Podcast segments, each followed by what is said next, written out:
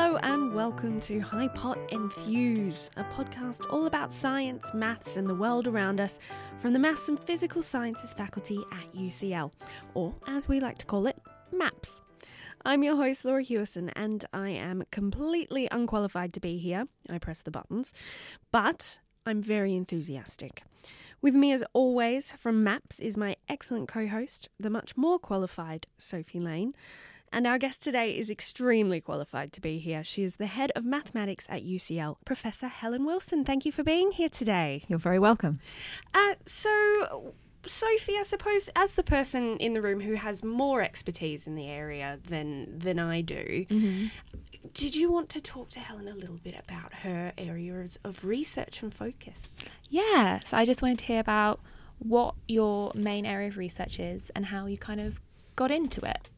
So, my main area of research is complex fluids. So, I study the kind of fluids that don't fit into the standard model. So, we can model air, water, and many other fluids using one set of equations, a single set that scales for a load of different systems. Those are called Newtonian fluids. And I basically study everything else, which ranges from a whole different range of foodstuffs to pharmaceutical products, lots of biological materials, and also industrial things such as molten plastics, that kind of thing. So you like the rebels? Absolutely. The stuff that doesn't make sense. We're not touching the stuff that's just too easy. We want the stuff that squidges.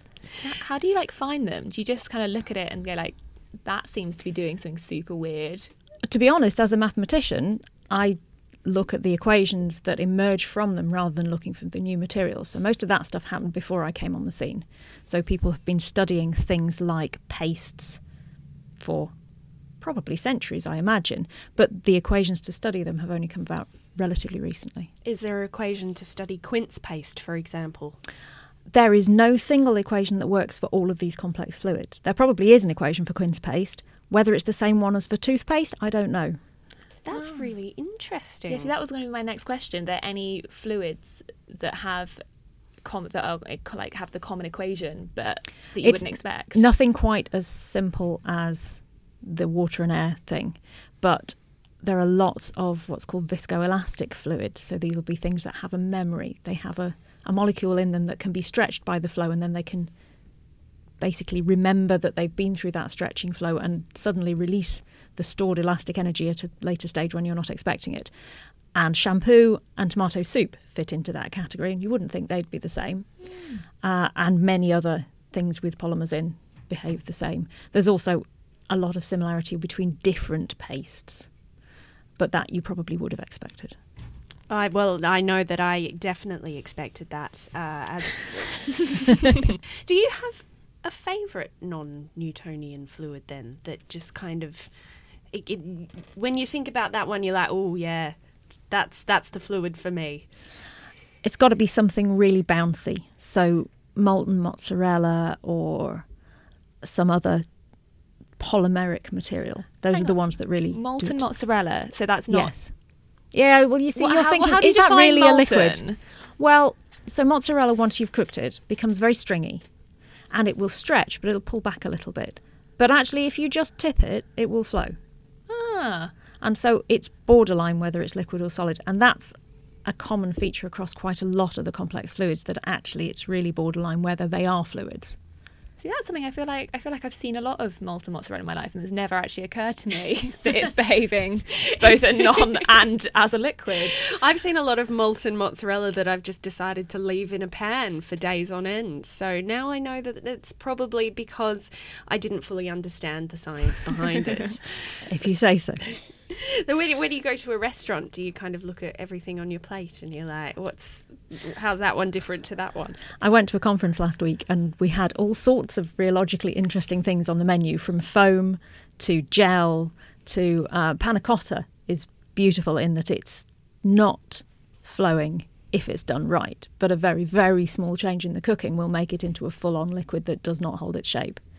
See, I knew academia was like this. You, you all say you're going off to conferences, and we all think, oh wow, they're going to do some really like hard hitting, really like tough academic work, and then really we're just like poking at panna cotta. Like, You've got to room eat as well. I do know, Helen, that you've looked at with some of your PhD students the science of chocolate fountain or the maths That's behind true. chocolate fountain. That's true. We did have a project on the chocolate fountain. Now, chocolate is not actually a very non Newtonian fluid.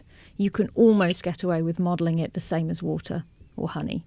But nonetheless, it was a really interesting project to do. We studied how the chocolate goes up the pipe in the middle, how it goes along the dome as it's slowly descending, and then the falling sheet, which is the bit you dip your strawberries into. Um, the key things we discovered was were that um, on the dome, you can do some really beautiful mathematics and absolutely use the same equations and get the same results as you do for lava flow down a volcano. That was pretty Ah, cool. That is cool. And the falling sheet, if you look at them, they fall inwards, which is quite surprising. That's not a non Newtonian effect at all. Um, there's a water bell thing in the entrance lobby of the British Library that does exactly the same thing with water. It falls inwards because of surface tension. Ah. So, did you expect that going in, or were you? I had an inkling, but I'd asked around colleagues as to why they thought it went inwards because the first time I saw it, I had no idea, and lots of people had different ideas. So we we, we were looking for. I really, do, I just had this mental image of you and some PhD students toting a chocolate fountain through the halls of UCL, going, "Oi, come have a look at this! Why is it doing that? Bring the strawberries." So is that like where that project came from? Is that you looked at a chocolate fountain Yeah. and were like, what on earth is going on there? Absolutely, I went to a wedding fair because I was planning on getting married, and there was a chocolate fountain, and I made them turn it off and on again and off and on again, so I could see how this thing started, and I couldn't work out what was going on, and then eventually I made it into a project, and my project student worked it, worked it out. But I, I'd love to talk about chocolate fountains all day. But the reason we have you on for this special episode today, Helen, not apart from the fact that you're incredibly accomplished, um, is we're also celebrating Ada Lovelace Day. Um, so I, I, I suppose do you know a lot about Ada? Did you hear about Ada as a young undergraduate? No, I didn't at all. Um, the first I heard of Ada Lovelace was, I think, probably this time last year when Hannah Fry was doing the documentary about her. And so I sort of vaguely, I knew the name. I'd heard of the Ada Lovelace Day, but I'd never really known who she was or what she did. I know a bit more now. And I wonder why that is. I suppose something interesting when I was looking into my research was I I googled famous mathematicians, and of course there's a whole list that comes up on Google. Four of them were women, and I suppose uh, can you guess what those what those four were? Ada is one. Noether Yes. presumably one, Yes. who invented Noetherian rings, which are a beautiful construct in algebra. Um, I would imagine Sofia Kovalevskaya would be one who had the Kovalevskaya No, top. No, she doesn't make the list. No. What is the Kovalevskaya top? Um, so if you study an ordinary spinning top, uh, the equations which describe it were studied earlier, um, maybe a century earlier, but they had no exact solutions for a motion that you could write down the entire track of motion of, of these things. And she discovered that if you design one so that two of its moments of inertia are identical and the third one is half of the value of the first two, then you can get an exact analytical solution. It's a really beautiful piece of mathematics. You can't create this top and, and spin it because unfortunately the point that it spins apart spins about is not one of its ends, so you can't stand it on the table while it's doing it. You'd have to do it in space. But it's nonetheless really beautiful mathematics. Okay, any any guesses on the last two? Um, Florence Nightingale? No, she Kate, she did come up though. Um, but in my further research, she wasn't Right, in the yeah. Google top listing. Sophie, have you got any idea? Oh no, I, I don't, I don't know. You've made me very nervous. It's okay. Can't think of any. well, the other two were uh, somebody called Hy- Hyptenia. Oh. Hypatia. Hypatia. Ancient written that down Egypt. Yes. Yes, now I have heard of her. I tended to sort of discount her as being ancient history and therefore not relevant, but that's unfair, isn't it? well, I had slightly because she's she's described as uh, you know the accomplished woman. She's a philosopher, an astronomer, and a mathematician. But she did live in ancient Egyptian times. There just wasn't a lot of philosophy or maths or astronomy. You know, you could you had time to do all three because they just hadn't discovered that much of it Yes. yet. Especially astronomy. I mean, Yeah, what were they looking through? It was just just naked eye, right? pretty much. Yeah. Big thing in the sky. I'd like to give that one a name. Done. Uh, and the other one was Marie Soph- Sophie Germain. Ah, yes. Okay, I should I should have thought of Germain, but I'm not really familiar with her mathematics. Yes. Well, I mean, I. Obviously. What can you tell us? Not much, apart from the fact that she she was a French mathematician, a physicist, and also a philosopher.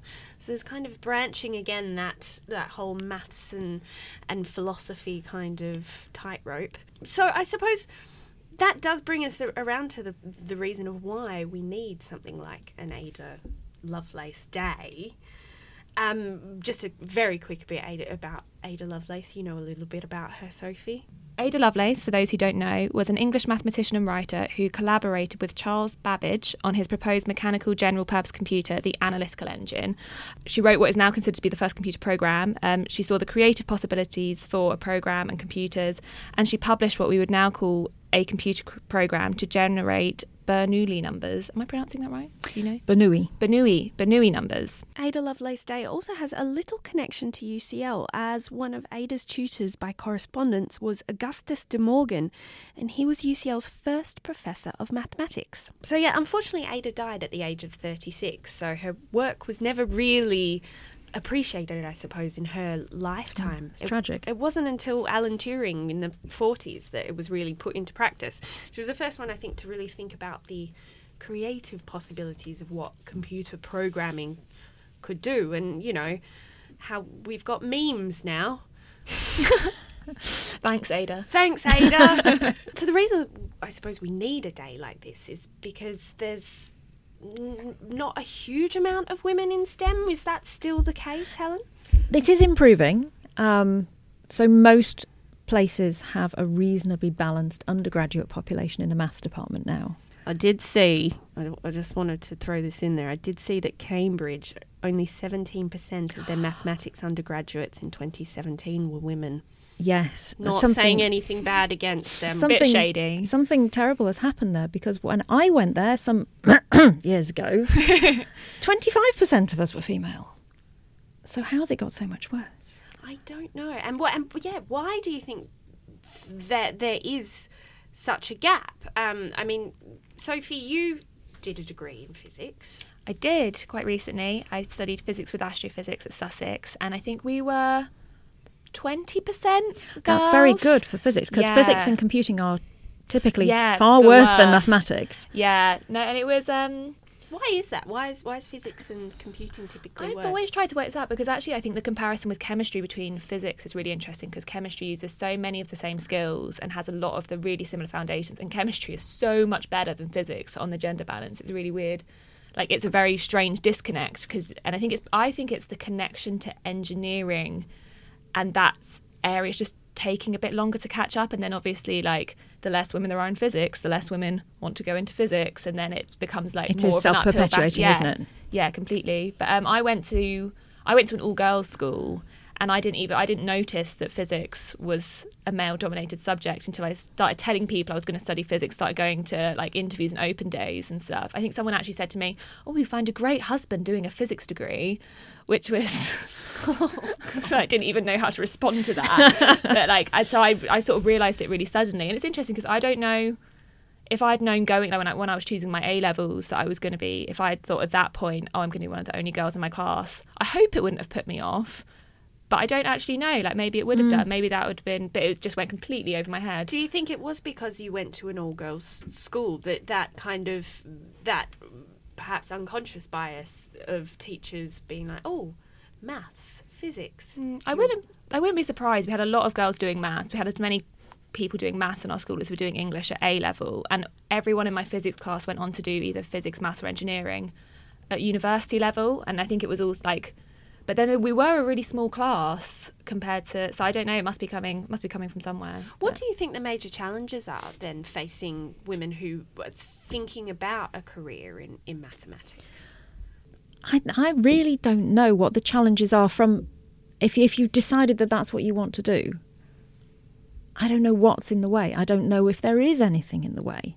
I certainly looking at university admissions, which I've seen in several places, everywhere seems to be very keen to be open to girls and to be taking girls where girls apply.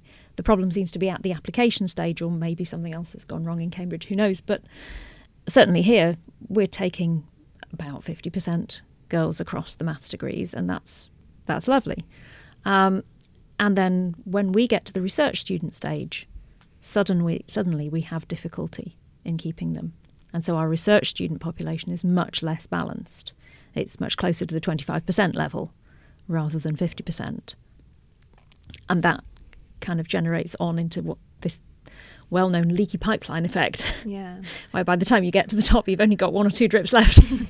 Well, you are you you were quite far up the top right now. yeah, I'm the final drip. yeah. Well, it's, you study fluids. Absolutely. Uh, we always have this conversation though. It's really hard to have. We used to have it on our physics course that we'd we'd say like, what's stopping white law? Why aren't there more of us? But the thing is, whatever is stopping women going into these courses, that they, they've not they didn't stop us. So Yes. whatever the so factor we've, we've, is, we've selected for the people who are not sensitive to whatever that was. yeah, whatever it is, it didn't work on us. So I think it like it's worth talking to people who thought about it and then didn't do it. But then obviously everyone thinks that their choices are deeply personal and not at all to do with massive societal influences. And then you look at a trend and you think, well, that, they can't all they possibly can't all be have- just individuals. Mm. well, personally, I just wasn't very good at maths. So. Well, that is one of the hurdles, but I would expect that to apply to a fair proportion of the male population as well. Yes, and I think it, it definitely does. so, what what about your your personal journey then? You mentioned that you you went to Cambridge. Um, when did you first start thinking about a career like you have now? I knew very, very early that I wanted to do a maths degree. Pretty much as soon as I knew there was such a thing, I thought I wanted to do it. And nothing shook me from that until I got to the end of the maths degree. And then I kind of teetered on the edge of the cliff, going, Oh, I, I had a plan. I've done the plan now. What do I do next? And I really didn't have a clue. I applied for a very broad range of jobs at that point with no particular thought that academia would take someone like me. Um, I applied for all sorts of city jobs and civil service jobs and things that I would have hated. And I think the people interviewing me, by and large, spotted that, and I didn't get anything. And I stayed on and did a postgraduate one year diploma just because I had the option to, and it, I felt it would look better on the CV than a year of being unemployed. And somewhere in the course of that year, I fell in love with it and went, oh, I, I, I had just a snippet of reading research literature and understanding it and starting to put bits of it together. And I thought this was fantastic. And then I had the opportunity to do a PhD and I jumped at it. Mm. And from there, it sort of naturally flowed that, you know, obviously one of the things you consider after a PhD is a postdoc. And obviously, one of the things you consider after a postdoc is looking at academic jobs. And I happened to come out of my postdoc when a lot of institutions were having a big hiring spree ready for the uh, 2000 and small number RAE. And I was hired on that. So I was hired in October 2000 on a permanent post. And people of my age found it much easier to get permanent academic jobs than people one year older. It's really most unfortunate the way it was bunched up. They've redesigned the process now in the hope of spreading that out. But it did work for me, and I got a permanent job. Once I'd got it, I just found that I loved the teaching and I was enjoying the research, and so there was there was no reason to look anywhere else. Do you think that there, for somebody who was thinking about going and doing a maths degree, there is a world of opportunity there open to them? They kind of they could take what they've learned and run with it in many different directions. Absolutely. I I have looked around my peers who did maths degrees, and there is almost no career whose doors are closed with a maths degree. So my brother went and did economics because he wanted to be an accountant. And he looked back and said, I wish I'd done maths because now I know I could have had my exact same career with a maths degree and I would have had more fun during the degree. So if you really love it, you should do it because almost nothing is closed. One of my friends is now a solicitor. Even things where you think you really ought to do something else, it's fine. You can do maths and still get there. I think uh, something I think about a lot of STEM degrees is that I think all degrees are really challenging and are loads of work. But STEM degrees, when you tell people that haven't done one that you've done one, they go, they don't go like, oh, they go like, ooh, Yes, definitely that. and like I think that that like does translate to like, like you know, if you're applying for a job, like a maths degree, it's Yes, very shiny It is. and impressive. It, it's definitely a big point on a CV. It's not going to walk you through the door of anything, but it definitely helps. Um, so I suppose uh, out there at the moment, there's a lot of exciting stuff happening and a lot of really cool, high powered maths women. It's a lot better than in Ada's day. Oh yes. You'd hope. Yeah. Can can you think of any really cool highlights that are out there at the moment that you think our wonderful listeners should should hear about? Highlights of mathematics going on being done by women Yeah. all over the country. If you can think of it. there aren't that many who are doing stuff that I know about. That's the mm. trouble. I, I know the women because they start to have a higher profile, but I don't know their work. Mm.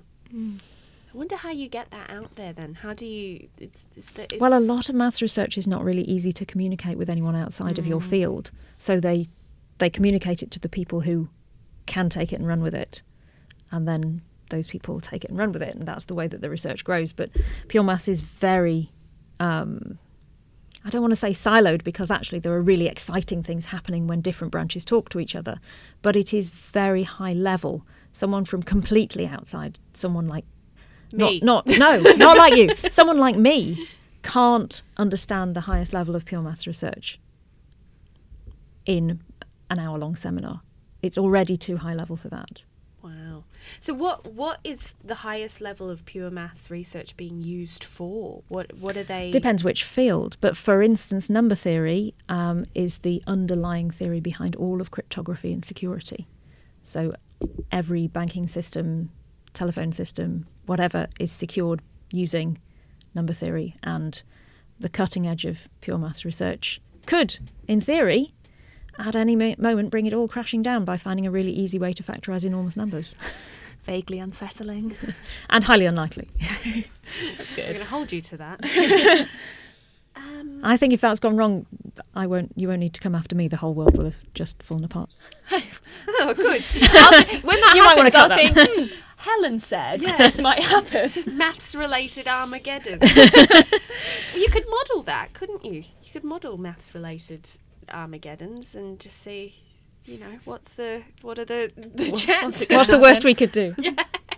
Um, I wanted to ask. Um, earlier, you were saying that you had your cliff edge moment at the end of your undergraduate. That's right. Yeah. because that's something I think is interesting because I finished my undergraduate and I decided I didn't want to go any further down academia and I think it says I think there's a little there's a little jump between undergraduate level and going into research where you've not you know most students would have done like a final year research product projects but being a research student is so different than being a taught student Yes. and that it's you know I think and obviously with like a lot of women aren't leaping over that and Yeah, perhaps that's an intimidating barrier. Yeah. Although the, I would hope that the final year research project was a really good way to get a taste for it and decide Yeah. if that was something that, that you like. But everywhere I've been, there are always some research students who start and then reasonably quickly, like in the first six to nine months, decide that actually they don't like the uncertainty of working with things where they don't know when they've got the right answer and there may, might not be a way through this problem.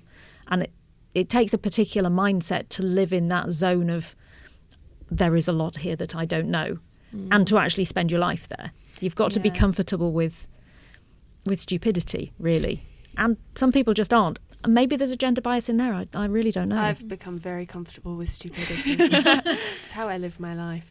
Um, but that kind of brings me on to my final question, Helen. Is maths an art or a science? learning to use the tools of maths and becoming a practitioner of those tools, that's a science. But what you do with it has a distinct element of art in it. It is creative.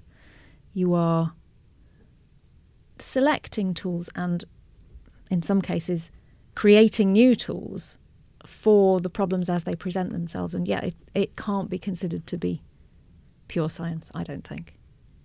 here's a question. Um, who is, do you have a maths hero? And who are they and why? I think, in terms of local effects on me, actually, my hero, or in fact, heroine, would be Professor Susan Brown, who was the first female professor in my department. And she was still working here when I arrived as a lecturer. And she was very quiet and understated. She had this hugely impressive research portfolio, which I had absolutely no idea about. But she had taught maths to the engineers for 39 years, and she was as proud of the fact that she had excellent student evaluations on those and the students were happy as she was of this incredible research. And she just showed me how you can get on and do this job really well in all aspects while incidentally being female. And she wasn't making a fuss about being female, she was just getting on with the job. And it wasn't until she died last year that I realised how much that had subliminally affected me and my, my ability to visualise myself in the place that I now am. Mm. It's a shame that she never got to see you as head. Yes. That would have been. Yes, it is. Mm. I, I know exactly what you mean about seeing women just getting on with things and that being really powerful. And then, but how do you feel like that sort of works with like the Athena Swan and do you think they need to go kind of hand in hand or do you think yes i think the athena swan is designed to deal with a situation where there is a lack. And i was lucky that susan was there but not every department had a susan to be a role model for my generation. There was no one at my previous institution. Um, and even if there isn't a role model in your institution, if Athena is doing its job properly and bringing in the sort of change that should make life fairer, then that's got to be a good thing. Well, unfortunately, that's all we have time for today. Thank you so much for joining us on this special Ada Lovelace Day edition of High Pot Infuse. We'll see you next time for more Maps Chat.